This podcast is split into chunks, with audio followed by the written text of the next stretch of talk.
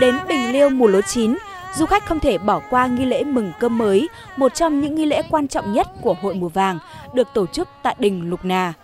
Mâm lễ mừng cơm mới được chuẩn bị chu đáo đầy đặn với những món như gà, cá rượu và đặc biệt là không thể thiếu đĩa xôi lá gừng được nấu từ gạo nếp mới gặt.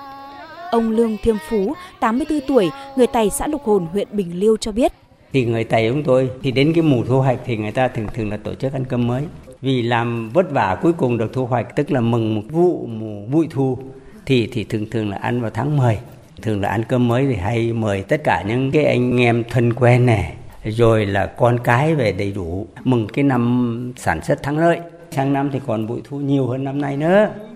sau lễ mừng cơm mới, Hội Mùa Vàng Bình Liêu sẽ diễn ra nhiều hoạt động mang đậm bản sắc văn hóa cộng đồng các dân tộc sinh sống trên địa bàn.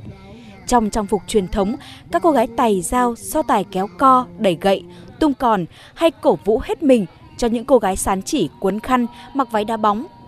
Hòa trong không khí lễ hội, du khách có thể dự đám cưới của người sán chỉ được tái hiện tại thôn Ngàn Pạt, xã Lục Hồn. Lần đầu tiên đến đây thấy mùa vàng này, xong lại được mặc bộ quần áo cô dâu này, thấy rất là phấn khởi, rất là vui vẻ và cảm như là mình trẻ ra.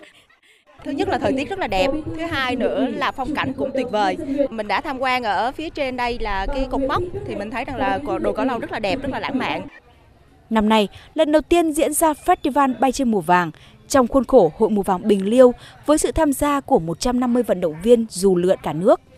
Đây là hoạt động được mong chờ nhất, du khách có thể được bay trải nghiệm khám phá những ngọn đồi được tô điểm bởi những thửa ruộng bậc thang vàng rực ở Khe O, Cao Thắng, Ngàn Bạt, cũng như thiên nhiên hùng vĩ thơ mộng dịu dàng của miền Sơn Cước Bình Liêu.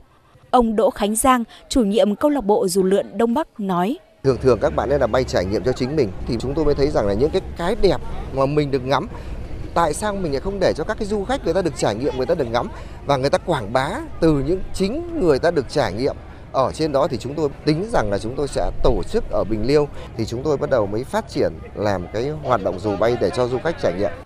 Để các hoạt động của ngày hội đi vào chiều sâu, chuyên nghiệp và tạo ấn tượng cho du khách, Ủy ban dân huyện Bình Liêu kết hợp với một đơn vị lữ hành thiết kế những hoạt động du lịch cụ thể xuyên suốt cho cả mùa đông, nhất là lễ hội hoa sở sắp tới.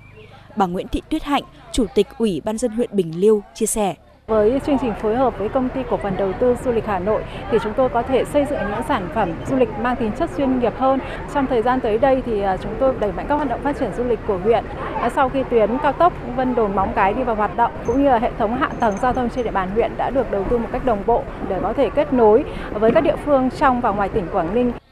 Bình Liêu nổi tiếng với cảnh miền núi, biên giới hùng vĩ, những ruộng bậc thang rực rỡ mùa vàng.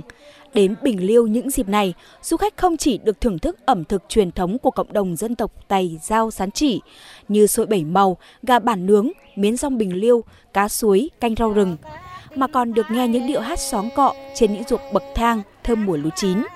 Những cung đường rực rỡ mùa vàng dẫn tới đỉnh núi như Cao Xiêm, Cao Ly, phảng phất hương hồi, hương quế sẽ giúp du khách có thêm năng lượng để tận hưởng trọn vẹn khung cảnh thiên nhiên hùng vĩ và nét đẹp văn hóa truyền thống của đồng bào các dân tộc nơi đây.